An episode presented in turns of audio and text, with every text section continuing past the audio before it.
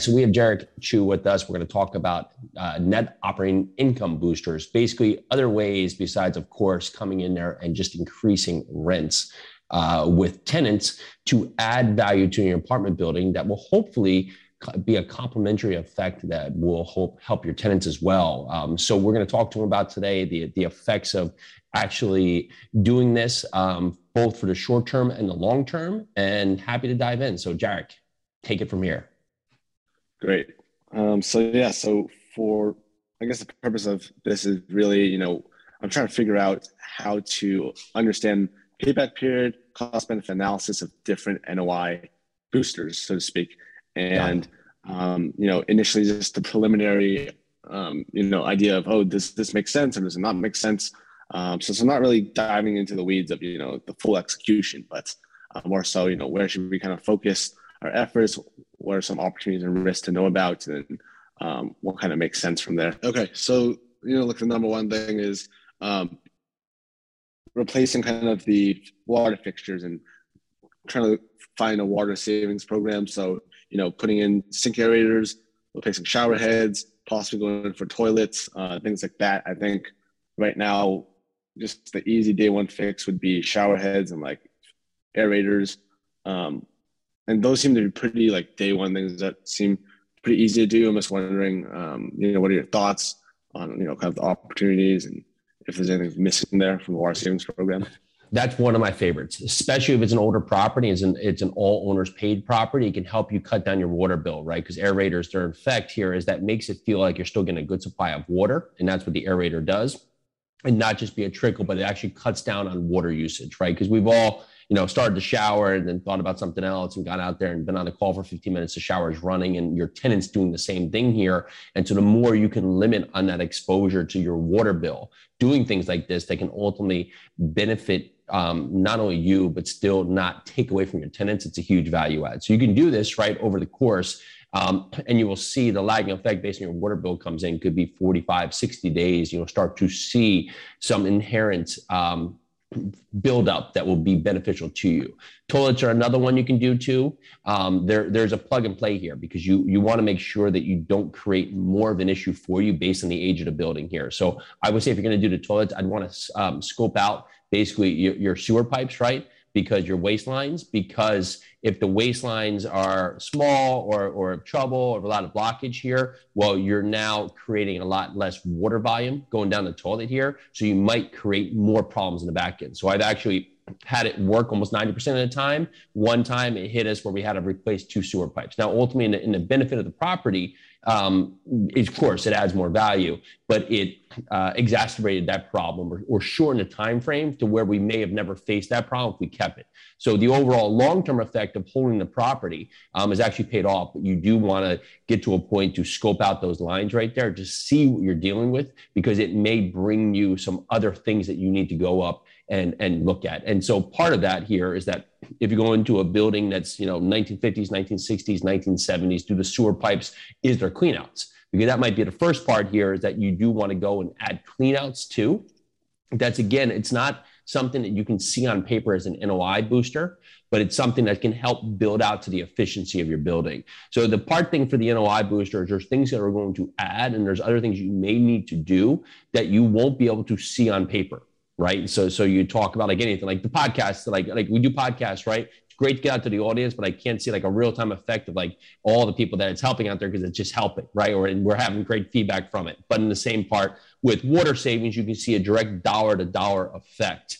However, if you went out there and we're building new development and you decide with that new development, you know, say you're in a um, Arizona, I'm just picking somewhere out where it's, it's predominantly high, right? You can look at different, of course, materials for your roof. You can also look at putting a bunch of trees out there that may add more shade to the building. So it's going to be hard to quantify on, on what the savings will be, but it can be built in that there will be savings because instead of having the, the sun beat on the building all day, the trees will now provide shade, right? And so looking at it both sides of what's my plug and play there. Got it. Got it. And I guess for knowing, you know, what makes sense in terms of, uh, you know, savings and if if if you can even realize savings, it's really just about you know the rates for like gallon per flush, um, gallons per minute, and then you know kind of calculating the savings there, and then um, seeing like a payback period within your your hold. Right? Is that kind of just the method to use? so you want to look at what's the return I'm seeking here because there's many companies that can come out there and you can look at a few different spots. There's water saving companies you can go over and talk to and give you an estimated savings, right? Over the course of a lifetime. So you can look at your, you know, past water bills, whether it's done quarterly, monthly, however it's done here, you know, every two months, right? So and see what has been my water usage, and then what will be my potential savings here if I make these changes. Now, is it going to be apples for apples? No, but they're pretty good and pretty close. Because on the other front, you could look at different things to separately meter the units or other points here where you can change it up. Or even on the other side, you could do zero of this, although I do suggest looking at some kind of water savings program, but create a bill back that can be for the tenants if it's going to match the area, right? Because the bill back can also help to have the other effect. There, there's the uh, RUBS process where you're, you're doing a ratio of usage billing back to the tenants, or a flat bill back, which people may do based on um, owners may do based on unit size, square footage, or other points. What you would hope is that tenants are aware that they're now paying for their exposure of utility usage, that they'll be more apparent of it. Um, it, are you going to have a mix of some will, some won't? Yes, of course. But again, like the thought is that that, that will be hopefully more helpful to keep tenants more aware of this approach. Okay. Okay. And, and so, I guess... and I didn't touch on uh, before you jump in there. Returns. Typically, we're looking for a return over the course of like three to five years. That's our typical hold period. So we want to see a typical return of at least twelve percent, really, on on our money for that to go in there. And that's why things like a, a solar that's going to have a long span of life before we really see that is, and it's so day one um, cost prohibitive depending on where it is, or there's going to be something that will have to get passed on to the next owner that makes it something that's hard to go after to use solar. Mm-hmm, mm-hmm. Okay. And for, you know, I think a pretty easy one. I don't know how effective it is, but like just tenant, um, you know, information and like just informing them about the program and and trying to see if you can get them to be more, you know, conservative with with utilities and whatnot. I mean, just a simple like one percent reduction just from that could be pretty huge, and, and it's a pretty cost efficient way of you know um, lowering expenses. Do you see any opportunity for that? Um, maybe like you know is it just like posting signage and you know maybe hosting like a contest or something for every month or something for the lowest unit or something? Um, is there a lot of play there or is it kind of just hit or miss you know the contest is interesting. I, I don't know you know where, where tenants interests lie uh, what, what the contest approach would be. Um, however i've never thought of that. So that could be a potential. I've done contests in other ways for like tenant referral programs to have like tenants come and bring their friends. Because you find when tenants live together you know with their friends they're going to stay longer right? But what we call it is sure. tenant awareness which is basically tenant training when we take over a property. Tenants have been trained that the, the prior ownership is not going to fix things, not going to want to really keep up, you know, potentially the opportunities we're finding here. So the tenant gets uh, set to not call, right? Because like, oh, you know, my, my faucets, it, it's leaking. So let me call down there. No one picks up. Okay, I'll put in the maintenance request. Okay, a day goes by, two days go by. I'll call again. No one comes out. And at a certain point, they're like, "Oh, this is so much effort. I'll just it's it, I'll just put a cup under it, right? Well, that's water going down the drain. So the tenant awareness to say, what's your open capex? Doing a water walk, which is basically where you have your crew, it could be your property manager, a plumber, walk all the units and look to yeah. circumvent problems that are one existing or two existing. That can save you a lot. And you also want to let tenants know that there's a new group in town. We want to make things better. We want to make this a better place for live. So you can come in there and set that narrative where tenants, you know, they don't they they don't want to live in a place that's not working well, right? They, they you know no matter what our mindset can be, they want to live in a great place. So they and they can afford what they can afford. However, they don't want to live in something that's falling apart. So if someone can be there to fix it, they're, they're going to be more um, treat it like their home instead of just like something that they're passing by, right? So it's going to add value right. on that stance where you can help on both sides because you do the water savings, but you also do the tenant awareness. You're going to have that perfect storm. Okay, right. It's just a, a training thing that needs to be put in place like day one, just setting expectations. Okay. It's the awareness is more what are your open maintenance calls and then doing as you say you're going to do. Give us those calls and there's going to be a certain point where there's going to be a time frame that's allowable. Say 48 hours to respond to, to have something fixed or emergency is going to be 24 hours or less, you know, hopefully 12 hours or less, depending on what the emergency is. Right. And so there's going to be certain things like, I don't know, um, a, a door doorknob is loose right? That's not going yeah. to be like a day one emergency run to. So it's going to be on a list or something with the blinds, right? The day that is not going to be apparent, but you want to set the narrative like, okay, thank you, received. This will be done in this time frame, 48 to 72 hours. Anything emergency on that front will be happen, you know, immediately as available within that first 24 hour time frame. Got it. Okay. Um, okay, so I think the next item I was thinking about is a little bit more on the harder side of things to implement, which is like um, carports, I guess for one, um, there's limited parking or there's, you know, like 40, 40 units, I think 25 parking spaces and they're pretty full. So maybe we are thinking reserved parking, carports, or building something like that and then renting it out on a monthly basis. Um, so, you know, we are thinking, you know, of something, you know, just buying off of Amazon for like 300, 400 bucks. I don't know if that's a sustainable model and then putting it in place and renting it out. Um, you're trying to think about the risk for that. So it works best in areas that either have a lot of hot heat or have a lot of um, you know um, adverse weather, right? So works works in those both areas here. Now you can do two things. One, you can see are any other properties doing this? What are they charging? Right. Of course, you could think of a couple ways. When do tenants want something that can help them when when parking's uncertain and maybe they have to park far away from where they live especially when they're bringing in with groceries right? Or they have a part where their their their car is constantly exposed whether it's to the heat right? So it's making or it's covered with snow all the time where you can solve this right, right. so you can have that or even garages right? What are other properties doing it? If it's not the point before taking the risk you can even survey your tenant base we are looking to install these things at a term but this will be a sign up list who would be interested right? And if you get you know so and if you get 50 signups like wow okay. So we're going to have a lottery order but if you get five you can look at it to a point okay if i put in 10 of these and assume more are going to come in the future 10 at this point maybe i'm going to get another $50 a month right and so 10 is going to take me say it takes $10000 right? The $50 I get a month across five of them, that's 300, 3,600, that 3,600 on my $10,000 investment, I'm basically paying it back in three years. You're, you're, tracking that, but it's about, you know, you'll make that. So that's, right. that can be a good investment. And that's pretty back in napkin math, but say that was, you can say, okay, mm-hmm. Now you want to set, is there anything with permits, uh, talk to the town, make sure you're not going to do something you put in there just to make sure right. that, you know, it's as easy as you want them to go put a car parts and they're not going to yell at you.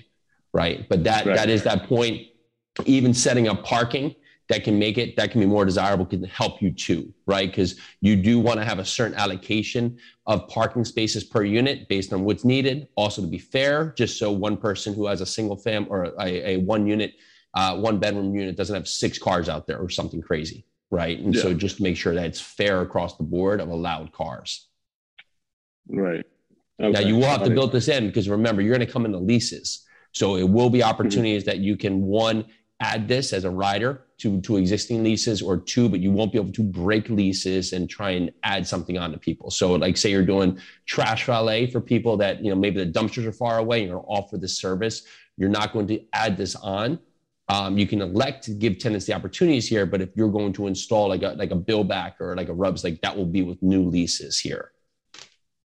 Okay, so along with anything that gets charged to tenants or any new services that go with attendance is that typically does that typically get added on per the renewal of, of the lease rather than just yeah the lease is set as terms right so you're going to stick to those lease terms so part of your process here is to say okay how does my lease expiration cycle work? So you take your 12 month horizon and you say i'm going to four in january six in february one in march seven in april and then now you can gauge it all the way through here how you can do your renewal process. Because you do want to look if i am going to put these charges in but potentially have some rate increase what's that overall effect on my tenant right? Because you may look to say that a all-in price will be better where if you're going to if you're trying to do a you know a rate increase and, and it's going to be on your tenant base too like what's happening out there so if you're going to do a rate increase say $50 but but you do you really want it to be $30 of rent and $20 of water is it better for you to go in with that rate increase to say that I'm going to do a $30 rate increase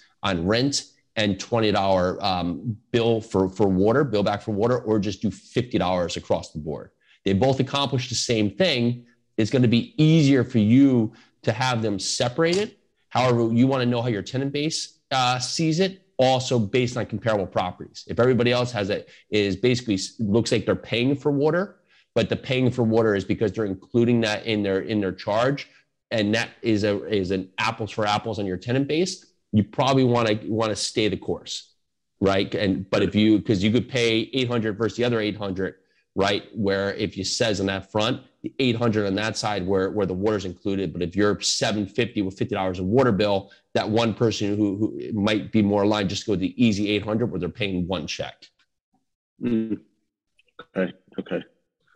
Got it. Um, great. So next couple items is for so we've heard about this plant growth regulator where you essentially you spray the grass, it reduces the, gro- the grass growth, and as a result, your landscaping costs, you maybe can reduce that frequency by um, 50%. And that gives us, you know, uh, a potential savings. Um, I don't know how effective those are, but um, do, do you have any kind of tips on, on whether that's doable or kind of how, how to do that? Just I know that landscapers may have a you know conflict of interest. They will obviously want to you know, do the work, but then at the same time, if you're making them spray the work, it kind of defeats the purpose. What do you think about that?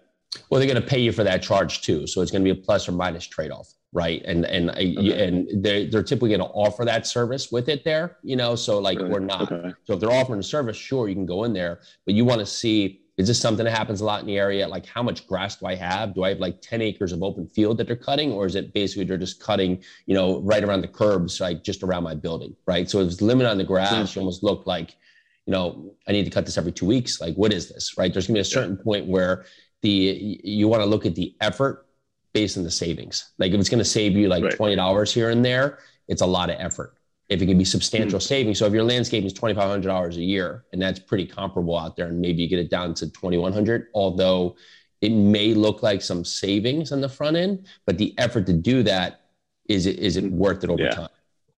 Got it. Okay.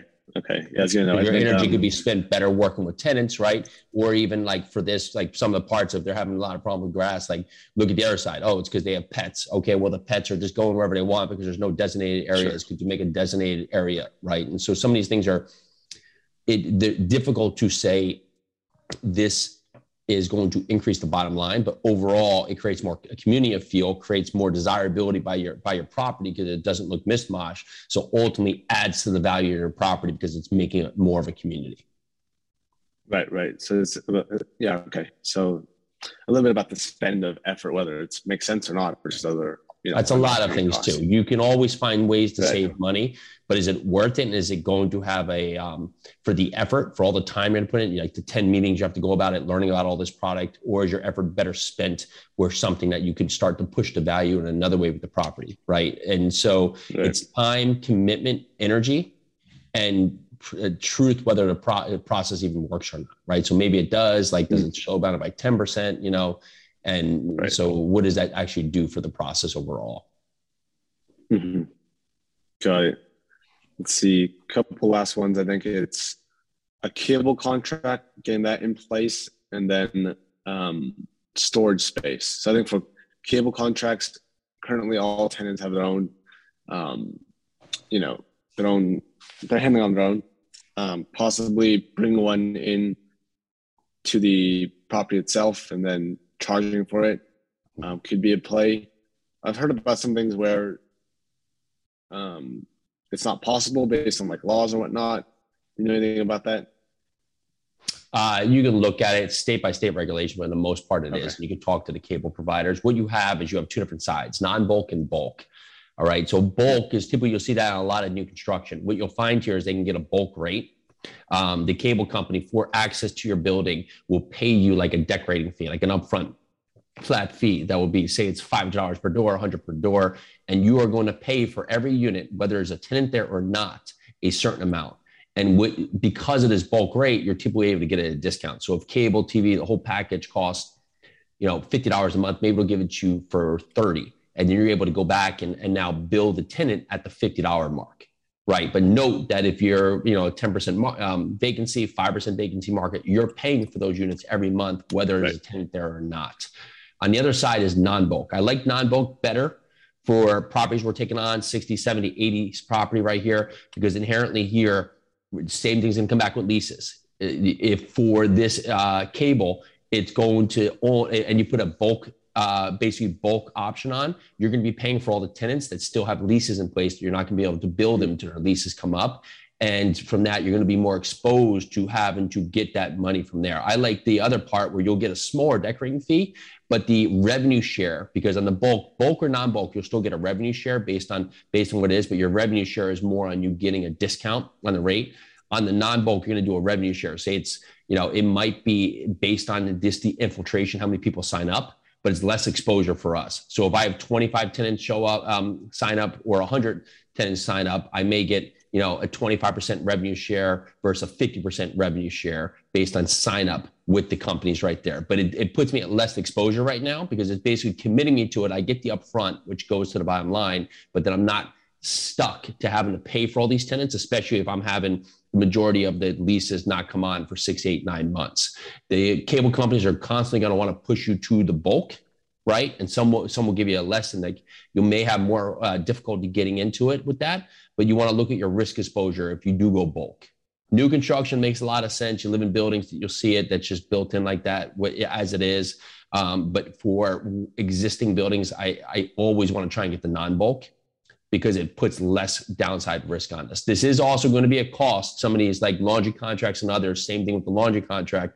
That's going to, if it exceeds the life of your ownership, is going to be passed on to the new owner. This does not get canceled. Where like some landscape and some garbage, some things you can transfer over. This mm-hmm. uh, laundry cable will not um, stop at a sale.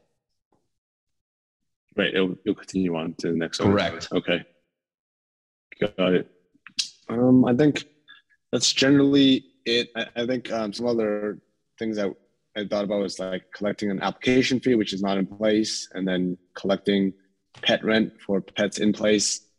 Um, I think for for pet fees, you know, I was just thinking, you know, for it, it does have you know a built-in um, wear and tear into the building, and then you know you have um, probably have like roaches and like you know fleas and whatnot. And um, yeah. So i would say i'll give you yeah. the easiest solution here is that if these are warranted in the market you should bill for all these. Of course you have proper application fees and all the other points but pet fees remember these will all tie into the lease though. So if you have a current pet there and there's no lease with it, right? It's not part of it there. You're not going to be able to start billing for it until that lease comes up. But you should go in there and see what's the what is the standard. So typically, it, maybe it's a two hundred and fifty dollar deposit and another fifty dollars a month, thirty dollars per month for for a dog. You're going to allow potentially certain breeds, and maybe you don't accept cats.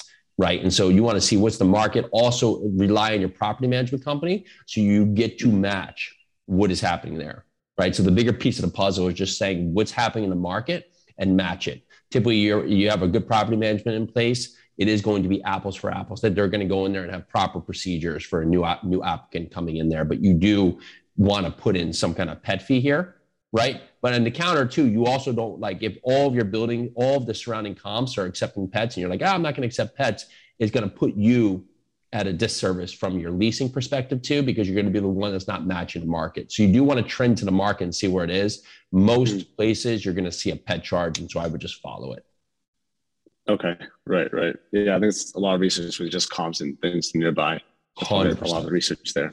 Okay, um, I guess from just that preliminary research, that's kind of just the list I kind of created and all the, the worksheets that we have. Is there anything that you see maybe um, fairly general that I, I, can maybe or anyone should really look into more um, that's maybe missing from the list?